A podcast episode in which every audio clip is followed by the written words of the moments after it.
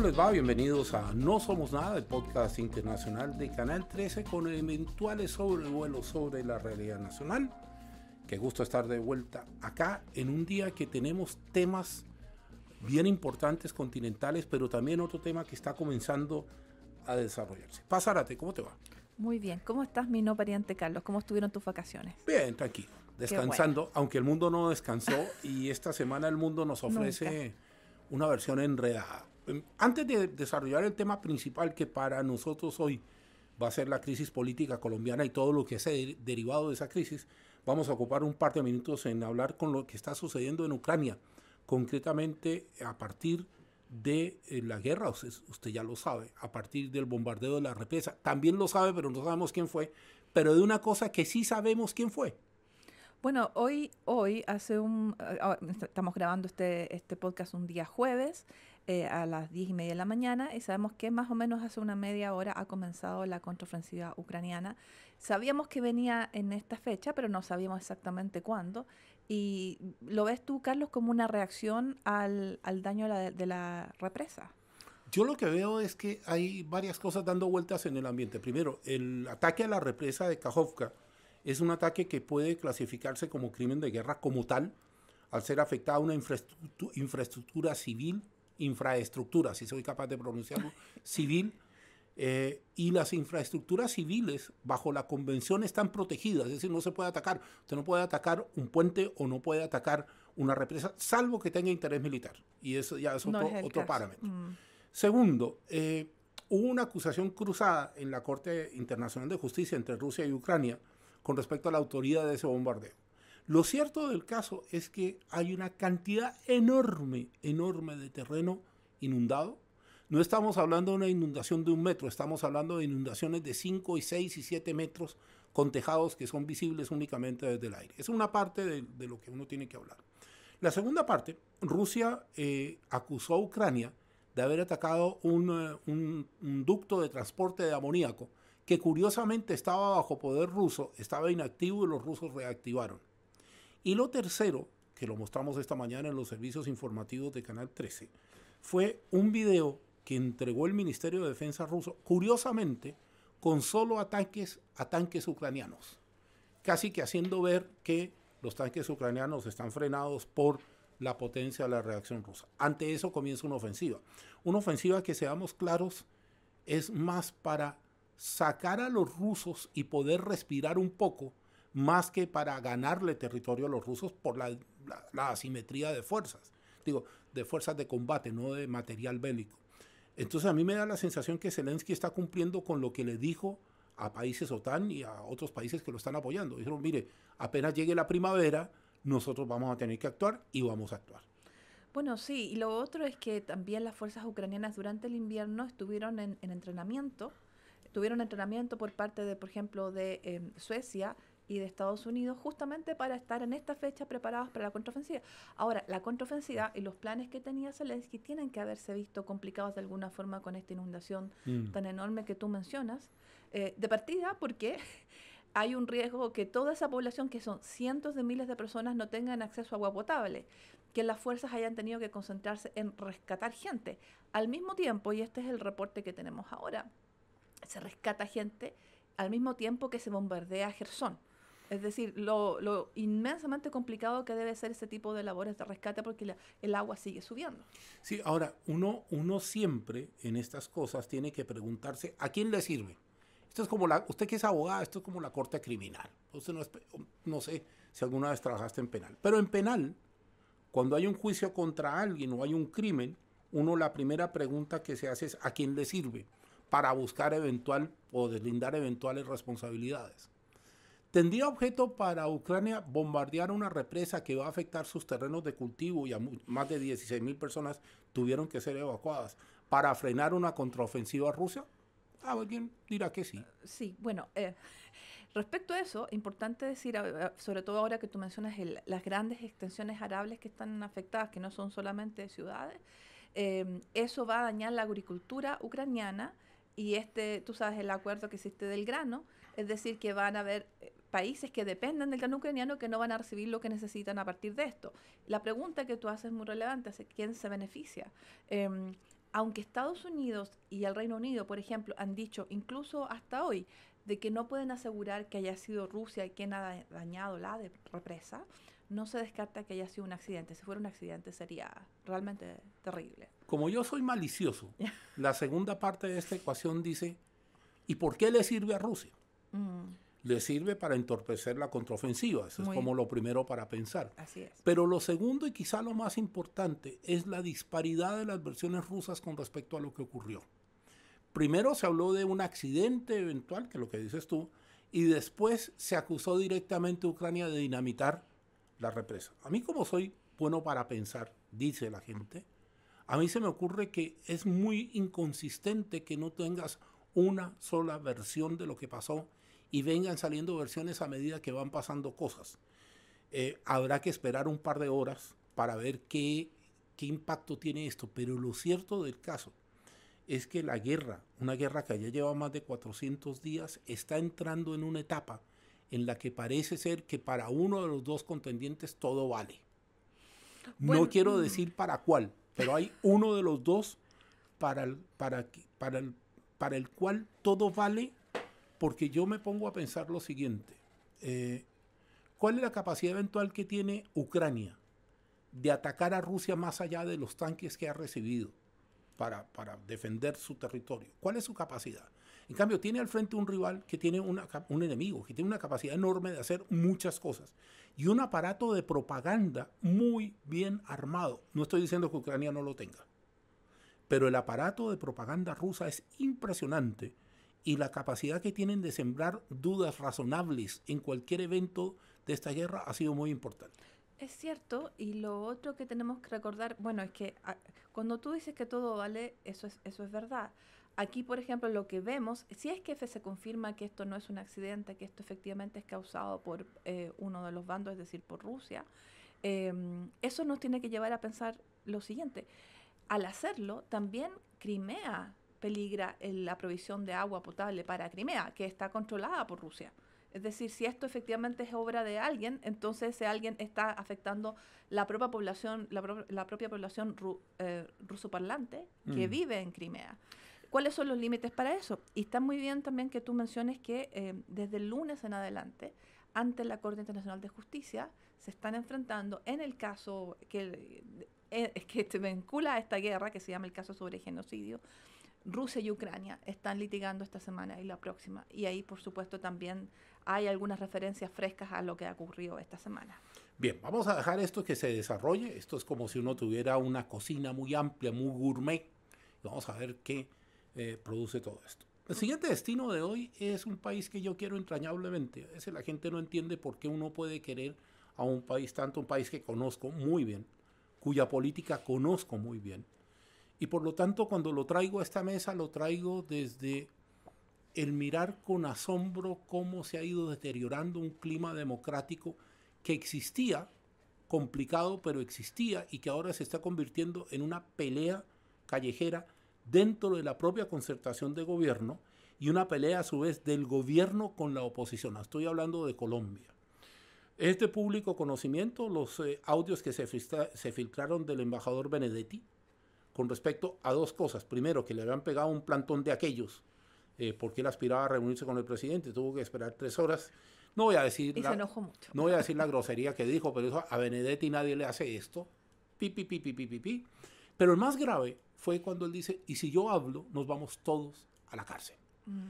Y eso produjo una hecatombe dentro de la coalición de gobierno, que ya está mal, que derivó en un consejo de gabinete en el que Petro le dijo a sus ministros, al que no le gusta, se va.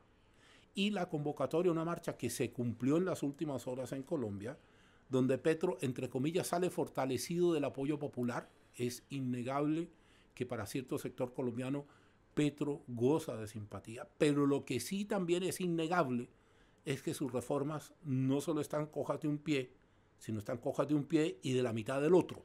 Entonces, utilizando esta ironía muy, muy fina, muy bogotana, eh, uno se pone a pensar, Paz, para ir contigo, si es que la gente que adhiera a Petro ha calculado el impacto que esto tiene y además está instalando Petro una, una versión que la voy a conversar contigo después de escucharte la primera aproximación hacia el tema de Colombia.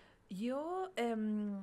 Cuando primero se vio la noticia del audio, eh, el audio, un audio que viene de una persona que es embajador, obviamente na, ahora él ha salido de su, de su cargo, y también ha salido de su cargo la jefa de gabinete de, de, de, del presidente Petro. Eh, y y la lo principal queja que se, que se podía evidenciar al escuchar el audio era eh, el hecho de, sen, de sentir que su esfuerzo electoral no había sido debidamente mm. compensado. Sí. Ahora, yo no, no entendía por qué, y ahora me doy cuenta por qué, eh, por qué a esta persona, teniendo un rol tan destacado en la campaña, lo habían puesto de embajador. Y, y sé, que, sé ahora que la razón fue darle inmunidad diplomática porque él tiene unos procesos en su contra. Y sacarlo del país con inmunidad, eso, eso es la, lo último que sé. Y hubo ahí un detalle más, que yo no lo había, no lo había leído todavía en prensa escrita, pero a lo mejor tú has leído los medios colombianos más directamente. Hay, fuera del elemento de este embajador que se siente maltratado, hay otro que es que estas personas, el, la jefa de gabinete de Petro y el, el entonces embajador en Venezuela, que había sido una, un, una persona a cargo del financiamiento de la campaña, compartían una persona encargada del mm. servicio doméstico. La lista, la lista de, la, de la empleada doméstica. Claro, y, y esto es muy, esto también, esto se añade al, esto a, le añade todavía profundidad al tema, porque esta persona dice lo siguiente, y es, es bien grave, que ella habría sido detenida eh, en el Palacio de Nariño, se le habría aplicado un detector de mentiras, en el, y todo esto es una cosa extrajudicial, porque esto no, mm. no pasó en un tribunal ni nada. Eh, porque, y esto lo habría gestionado la jefa de gabinete del presidente, porque ella se habría llevado una maleta con mucho dinero de la casa de la jefa de gabinete del presidente. siete mil dólares. Sí. Esa es la cantidad que se menciona. Entonces, eh, claro, esto, esto va más allá de que haya eh, un embajador que dice que, que en realidad él, lo que ha dicho, y corrígeme si me equivoco, él dijo que, él, eh, que el alcohol y unos medicamentos contra el dolor, eh, le habían, claro, lo habrían hecho tener esta reacción emocional, etcétera, etcétera. Pero sobre esta otra cosa, esta otra, lega, esta otra arista, nadie ha dicho nada. Hay, hay un tema ahí que, que uno tiene que analizar cuando analiza política colombiana. Eh, la aplicación de un polígrafo en cualquier circunstancia que no sea un tribunal es ilegal. La hostilización que se hizo contra esa empleada grabándole escuchas, tele, haciéndole escuchas telefónicas es ilegal igual. Yo lo separaría, pese a su gravedad, del tronco del asunto, que es que Benedetti lo que resiente es que en medio de la crisis Petro no lo haya llamado y le haya dado un ministerio. El problema de Petro es otro, y ya le pasó cuando fue alcalde de Bogotá. Él tiene un talento inigualable para alienarse de, de, de, de su cúpula más cercana. Petro manda a Benedetti a Caracas a ningún honor señalado. Lo manda para sacarlo de escena. Cuando todo esto pasa, vienen las manifestaciones que le mencioné al principio de la explicación del tema. Y Petro introduce una cosa que yo de plano quiero rechazar desde acá, y espero que se rechace en muchas partes del mundo. Los golpes blancos, que es la última figura que se está utilizando cuando un presidente se queda sin respaldo, cuando empiezan cierta serie de maniobras políticas constitucionales y correctas, esa definición no tiene lugar cuando usted está siendo investigado por delitos. Los delitos están tipificados y establecidos en códigos. Y esos códigos, cuando se infringen, se investigan. La denuncia de Benedetti con respecto a que se van todos a la cárcel merece ser investigada. De hecho, se está investigando la campaña de Petro, no a Petro, la campaña, y Benedetti y Laura Sarabia, ex embajador y ex jefa de gabinete, tenían que comparecer ayer ante la Cámara de Representantes. No hubo un tema de quórum político, no se hizo y se aplazó. El problema de fondo, como frase que me encantaba antes de irme de vacaciones, ¿quo vadis Colombia? ¿Para dónde vas? Porque Petro llega al poder en Colombia prometiendo una serie de reformas que, lo he dicho anteriormente, tienen un pie cojo y el otro tres cuartos que ya no sirve. Y en ese sentido habrá que ver si Petro tiene el talento de otros mandatarios, en el sentido de reconocer los errores y reencauzar, o si se va a enfrentar, porque ayer hubo un ataque sostenido contra la prensa colombiana, diciendo que estaba vendida a los intereses fácticos y tal, cuando finalmente, si la prensa se calla y no informa, es que es cómplice, y se, si la prensa informa es que ataca. Es el viejo adagio aquel de juguemos al cara y sello, con cara gano yo y con sello pierde usted. Tengo una pregunta, Carlos. ¿Tú qué piensas? ¿Cuál es la fuente de la filtración de los audios? Yo te diría, yo, ah, buena cosa que se me pasó medio, que no estoy tomando fármacos, pero se me pasan algunas cosas. La disculpa de Benedetti del trago y los fármacos es tan infantil como cuando uno llega a la casa y le dijeron llegue a las diez y uno llega a las once. Es que papá se le pinchó una rueda a la micro. Y uno cree que eso va a pasar. Yo personalmente pienso que eso tiene que haber venido del entorno de Benedetti. Eso es lo que yo creo. Del mismo Benedetti, no, no de Laura Sarabia. No, porque Laura Sarabia en ese, en ese pedazo del asunto mm. era la atacada. Es cuando él dice, claro, a Benedetti no se le hace esto, eh, Laura Sarabia, ¿de qué se defendía? Mm, Ahora, pero es ¿dónde? Que ella queda como víctima de una, de una extorsión, ¿no? Pero ¿de dónde salta el tema Sarabia? Por el tema de la empleada doméstica. Eso es lo que complica a Sarabia y la hace salir del, del círculo de poder. Ahora, Sarabia es una mujer muy inteligente, que con menos de cuarenta años ha hecho una carrera fulgurante al lado de Petro. La pregunta es, y, y es una pregunta que seguramente suscitará comentarios, que me encanta leerlos, los que ustedes nos hacen. ¿El presidente de un país es presidente por sí mismo o por el ego que él tiene?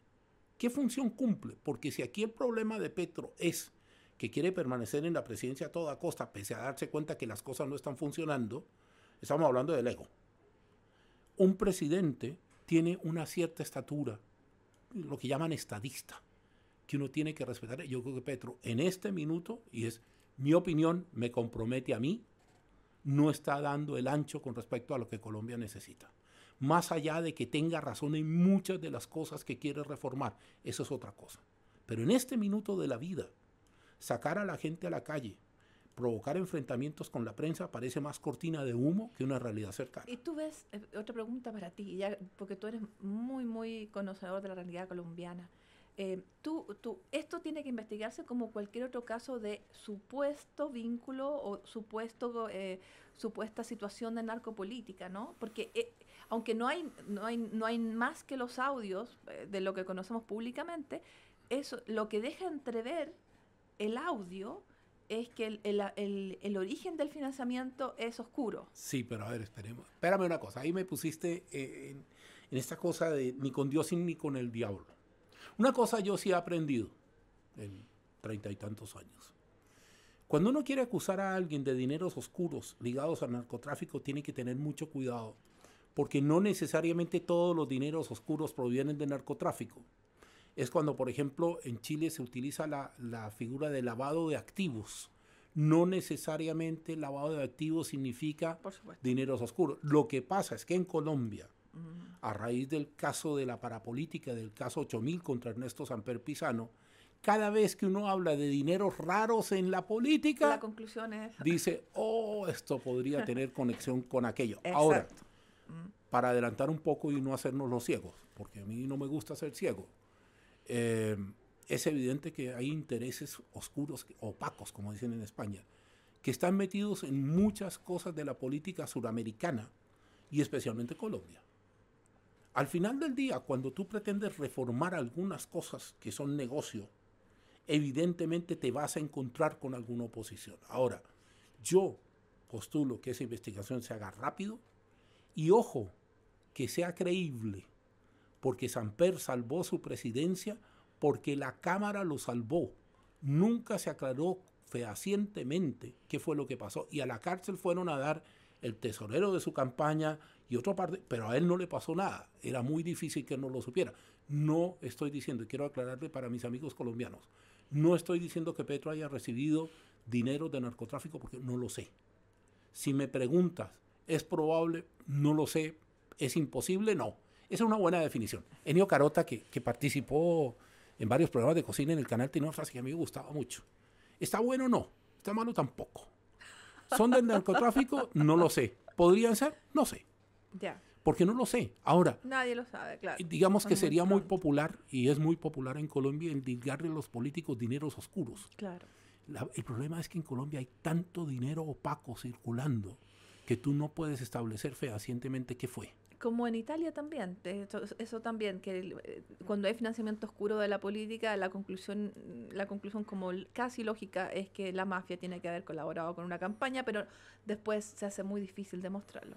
Bien, eh, hay, hay una cosa para cerrar lo de Colombia, pero que tocaba, que tocaba Paz, que, que alude, que tiene que ver con garantías, y es el, el, el otro tema que viene. Eh, confieso que a mí la defensa de las libertades individuales me llega muy cercano. El respeto a los derechos de las personas me llega muy cerca. No tengo ningún drama en mi vida de haber sufrido algún abuso con respecto a aquello. Tengo el drama de lo que he visto en función a mi trabajo. Lo que aconteció en México, concretamente en Tamaulipas, y no una vez, sino dos veces, una el año pasado y una en las el pasado dieciocho de mayo, alude a una cosa que está empezando a pasar en Latinoamérica que a mí me preocupa mucho, que es la ejecución ilegal de personas. Eh, si usted no lo sabe, circuló un video en que efectivos del ejército mexica, mexicano interceptan una camioneta que está huyendo, a bordo de la cual hay una metralleta que se utiliza para derribar el, helicópteros. Chocan en la huida los presuntos delincuentes y llega una camioneta del ejército, baja a todas las personas, eran cinco, y las ejecuta sumariamente. Así es. Yo quiero hacer un punto. El delincuente más delincuente de todos los delincuentes haya cometido el crimen más execrable, odioso, horrible, la ley le garantiza unos derechos que pueden repudiarme, me causan repulsa. A mí cuando me dice un violador de niños tiene derecho a un abogado, y me he enfrentado con varios amigos abogados, y ¿usted por qué lo defiende? ¿Qué es lo que defiende usted? Y los abogados son abogados con todo respeto. Y me dicen, mire, yo lo que defiendo es que mi cliente obtenga el menor castigo posible. Cuando yo podría pensar que tendría, o las condiciones más favorables, para que no me mire así raro. Eh, oh. Yo podría, yo podría, yo podría eh, arguir que yo lo que quiero es un castigo efectivo, y que corresponde. Pero bueno, ese es otro cuento. Y otros te podrían decir simplemente que todas las personas tienen derecho a una defensa. Correcto. Pero mi problema aquí es quién los defendió, porque esto se agrava. Las personas fueron esposadas y fusiladas. Les quitaron las esposas y alteraron toda la escena del crimen para simular un enfrentamiento que no ocurrió. Si uno como periodista no levanta la voz contra eso, ¿quién la va a levantar? Porque México tiene una historia bien triste, y ya voy contigo. La presidencia de Felipe Calderón, con trescientos mil muertos, todos mexicanos, de nar narco, bueno, integrantes de narcos, soldados, civiles. Y yo pensaba, iluso uno, que eso había terminado. A mí esto me preocupa mucho, y creo que hay que levantar la voz, porque cuando un Estado se olvida de proteger y cumplir lo que tiene que cumplir, de ahí al abismo hay un pasito que tiene como diez centímetros. Porque se cae en un abismo que se llama polarización, y aparecen escuadrones de la muerte, ejecuciones sumarias, sicariato, cosas que lamentablemente en este Chile que yo llevo en el alma ya se están empezando a ver. Sí, es muy preocupante la situación de México. Hace muchos años yo, yo creo que América Latina y el mundo quizá despertó a la, a la gravedad de la situación, en el sentido de que hay estados como Tamaulipas donde ocurrió esto, eh, donde los organismos estatales no aparecen realmente en control del territorio, y que el control del territorio lo tienen, por ejemplo, distintos grupos eh, de crimen organizado, y que las fuerzas de orden en realidad trabajan también para el Estado formalmente, pero de otra forma también part-time para estos grupos de crimen organizado. Entonces, eh, a, por ejemplo, a raíz del caso de Ayotzinapa, que ocurrió en otro estado, en el estado de Guerrero, uh-huh, donde también están involucrados militares. Donde también están, exacto, están involucrados militares. Y sobre todo, no hemos tenido en todos estos años, que son unos ocho años, alguna um, claridad acerca de lo que sucedió, oficial acerca de lo que sucedió, sucedió con los cuarenta y tres eh, estudiantes. Pero la verdad es que los detenidos, los detenidos desaparecidos en condiciones eh, totalmente irregulares son decenas de miles que nadie está buscando, porque no hay un plan efectivo para eh, regularizar eso. Y al mismo tiempo, en todos los rankings y estudios acerca del Estado de Derecho, México ranquea bajísimo. Mm. Y de la impunidad, es decir, ¿cuál es la posibilidad de que si un, a ti te sucede un delito o un crimen, haya algún castigo efectivo para ese crimen? Y la posibilidad es casi nula en un país que es parte, que es, un, es parte del club de los países ricos, en un país O C D E. Entonces, eh, creo que desde entonces, lamentablemente, y esa era el, el, el, la administración anterior, con el actual gobierno no hemos visto ningún progreso en ese sentido. Es decir, al contrario, que si algo ha pasado en este actual gobierno, y esto es lo que se percibe desde afuera, y también sobre la base, como te digo, de los estudios de, de la, del Estado de Derecho en, en México, tenemos una, un agravamiento de la situación. Y, y lo que tú, el, el evento que tú estás bien destacando, que es lo que ha sucedido esta semana, yo creo que va por esa misma línea, destacar que en, en México no hay progreso. Al contrario, hay un descenso en una mayor ilegalidad, y como bien dices tú, el Estado, los elementos del Estado no están al servicio de la protección de los derechos básicos de los ciudadanos. Temas que, como decía mi querido José María Navasal, veremos y vamos a ver muy seguidos. Eh, Paz, minuto de confianza.